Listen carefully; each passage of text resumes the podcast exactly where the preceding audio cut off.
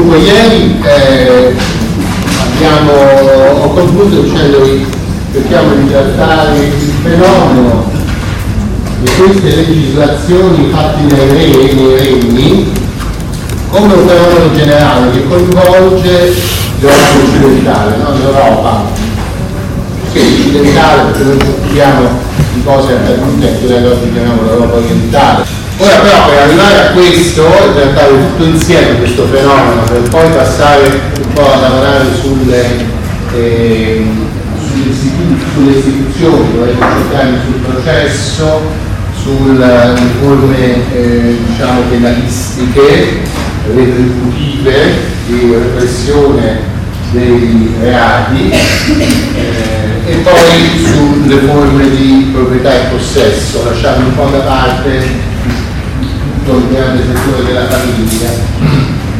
perché se no sono troppe cose, cioè noi dobbiamo avere, secondo me, voi dovete avere alcune idee di come si svolgono dei grandi processi storici e come il diritto si modifica da questi processi storici. No?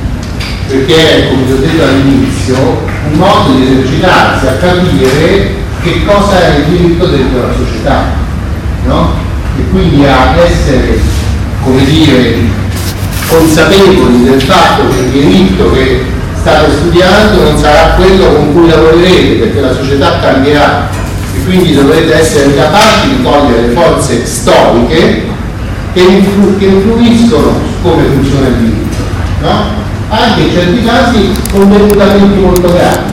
Proprio oggi, per esempio, sul giornale, ieri, si trovava la questione della legittimità di un ergastolo punitivo che eh, quale l'Italia ha utilizzato, una questione molto viva perché si tratta della fine di una pena che non è stata eh, ergastolo, è stata combinata ad un diciamo, condannato che dal punto di vista sociale è stato un simbolo del male, cioè Giovanni Brusco è quale quello che ha spinto il bottone che ha fatto saltare in aria la macchina di Falcone ed è quello che ha sciolto nell'acido il bambino figlio di Mafioso. Quindi ha fatto delle cose che tutti sanno sono le peggiori che si possono immaginare, non solo a livello morale, ma a livello sociale, cioè ha voluto destabilizzare la società, ha fatto esplodere l'auto di un magistrato che stava portando dentro le organizzazioni criminali. No?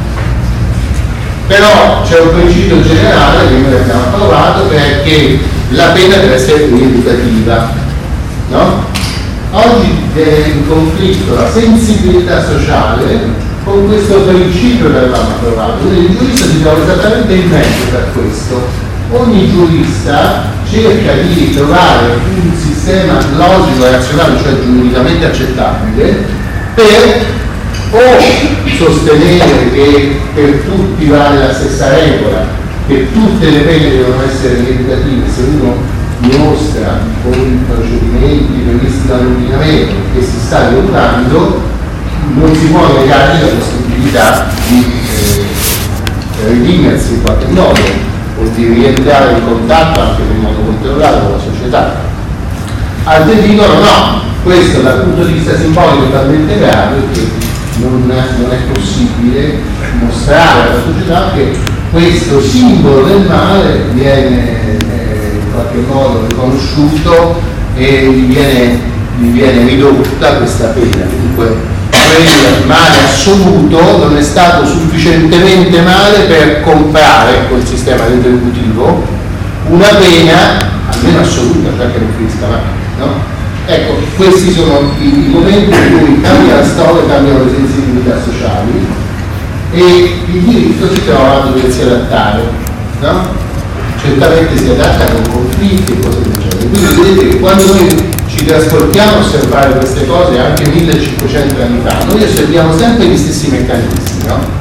La società si trasforma, le sensibilità anche di quello che è giusto e quello che è sbagliato si trasformano e il diritto comincia a mutare, cioè non è mai immobile. Ecco perché in qualche modo eh, il corso di storia dovrebbe essere un corso che mette gli studenti al sicuro perché non sono mai al sicuro, dalla dal pericolo di credere che quello che stanno studiando sia vero per sempre o anche che sia vero in generale. Non è vero, sono alcuni elementi che in questo momento sembrano rilevanti per diventare un giurista, ma probabilmente domani non lo saranno più e probabilmente già oggi molte di quelle cose non servono a niente, sono superate.